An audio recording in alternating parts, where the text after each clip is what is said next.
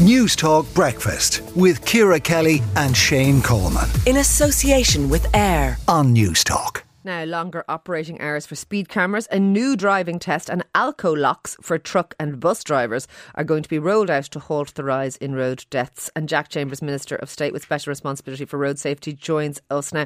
Good morning to you, Minister. Can you talk us through, first of all, some of the aspects of this? What's going to be new about the driving test?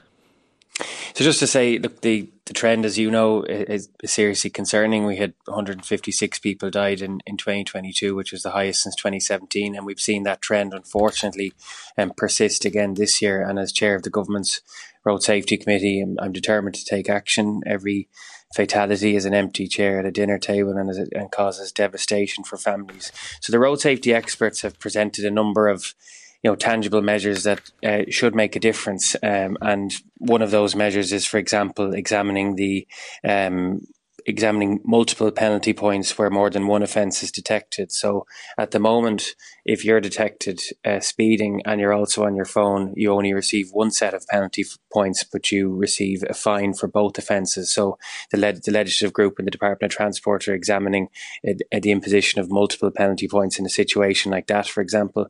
Also, uh, we, we've noticed, and the experts have said that driver behaviour has deteriorated post COVID, and distracted driving is, is a significant issue predominantly linked to mobile phone usage. So that's shaping the new communications campaigns.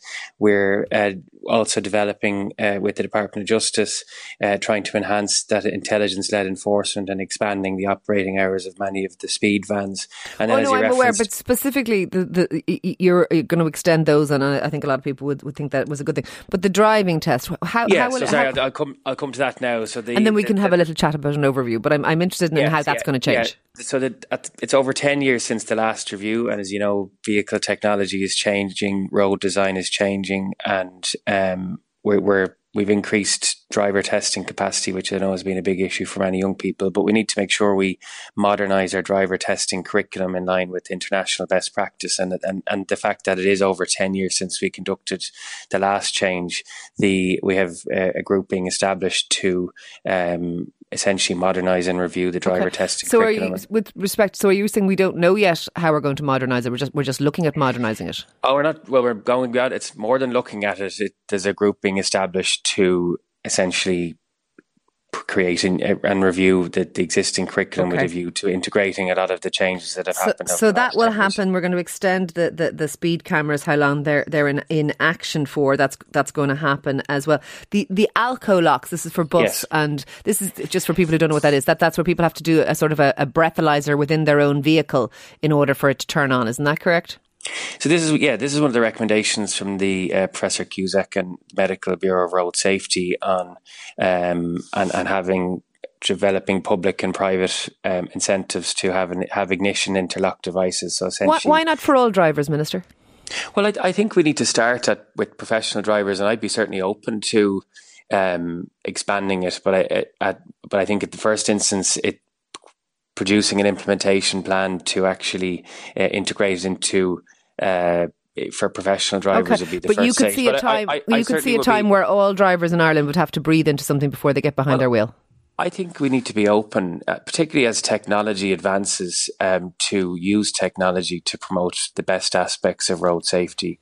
Um, and uh, what the initial phase has been recommended would be uh, having interlock alcohol interlock de- uh, devices on for professional drivers, um, and that's what we're examining. Um, but I think you know that there's a whole range of developments on in terms of best practice in technology and how technology can enhance road safety. I think we have to be open about okay. that uh, into the future. But, the, I think the, the test of this will be how, how we can implement it in, oh. in the cohort of professional Okay, I, I, want to move on because I actually want to ask you about asylum seekers, something totally different. But before we do, the NCT, there appears to be massive. Ba- I know we're hearing that, that, that there's an average of 25 days or something, but the NCT, there appears to be massive backlogs in some sites around the country.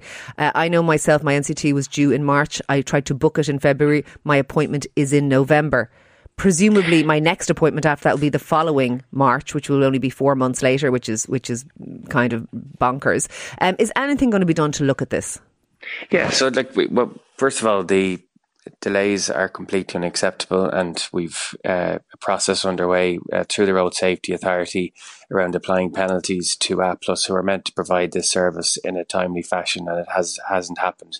But we have worked with the Road Safety Authority um, on building capacity um, in in around and the number of tests per week. So we had twenty five thousand tests on average per week in December.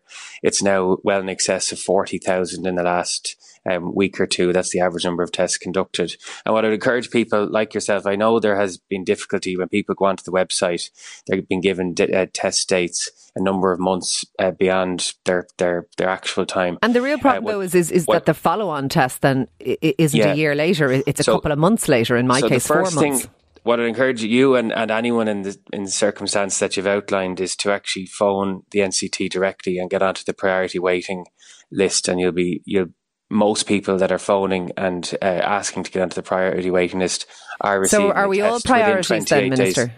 Well, I think if you're due your test in the next number of weeks, um, the the, the most important thing to do is to phone the NCT directly rather than getting a projected wait time in a number of months. On your point, and I, I acknowledge that we have a lot of correspondence from people who are frustrated that if they do their test in a, in a few months' time, they'll be it'll be yes. due again.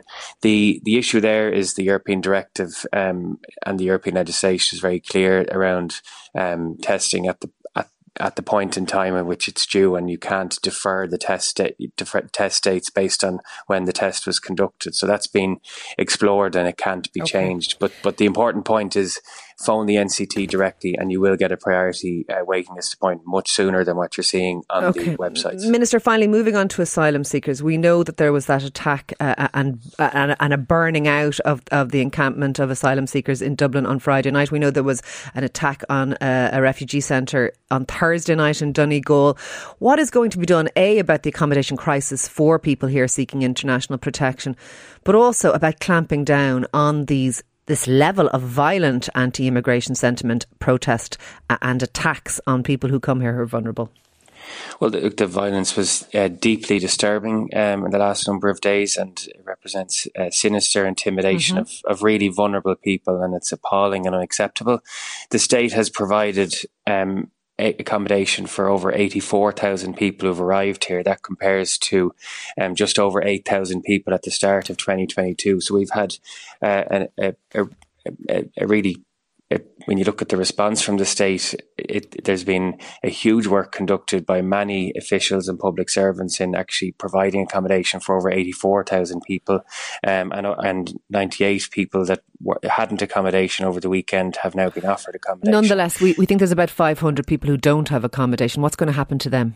So we have a number of other um, accommodation offers coming on stream in the next number of weeks, and uh, the government is is doing all it can to um, provide additional accommodation um, and working with um, agencies across the okay. state. Um, but are you saying it's going to take a number of weeks? To, so we're going to have 500 people in tents for a number of weeks? No, no. I'm, I'm just saying it, there's there's accommodation coming on stream um, every week we have accommodation coming on stream, and that's a, an absolute focus of officials. But at the same time, we have people still arriving, so that there's an unpredictability to the numbers that arrive uh, on a daily or a weekly basis, and obviously that uh, impacts our ability to accommodate everybody. Okay. But all agencies of the state are working together to provide a humane uh, and proper response okay. to people. And I think that's been the impulse of the Irish government. Thousand right. people accommodated. No, and um, I and I understand the, the level and, of, of pressure that the system is under. Can I ask you a last question? There appears to be growing unease within the rank and file members of An Garda Síochána about how these anti-immigration protests are being policed. They said a more proactive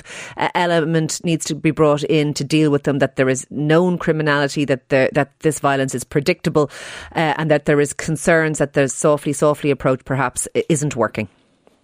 Well, look, the behaviour of some individuals at these protests is completely unacceptable and uh, represents uh, as I said, sinister intimidation of uh, really vulnerable people. And we need to work with An Garda Síochána on how best to um, police uh, uh, such appalling and unacceptable behaviour and the and the seriously. Are we going to clamp down harder? Well, I think obviously the An Garda Síochána have a, you know, I, I trust the their their model of, of policing, which is about um, you know, in, engaging and uh, and properly responding. But anyone who was involved in um, the ser- the serious intimidation, but also the um, the burning of the uh, materials on, on the on, on the street, that's completely unacceptable. Right. Okay. And and and and they they need they need to be right, uh, addressed through the criminal process. Anyone who uh, burnt out okay. the uh, Look, materials on the streets, it's absolutely. Thank you for, for speaking, Minister, to Newstalk Breakfast this morning. That is Jack Chambers, our Minister of State with special responsibility for road safety. Newstalk Breakfast with Ciara Kelly and Shane Coleman in association with AIR weekday mornings at seven on Newstalk.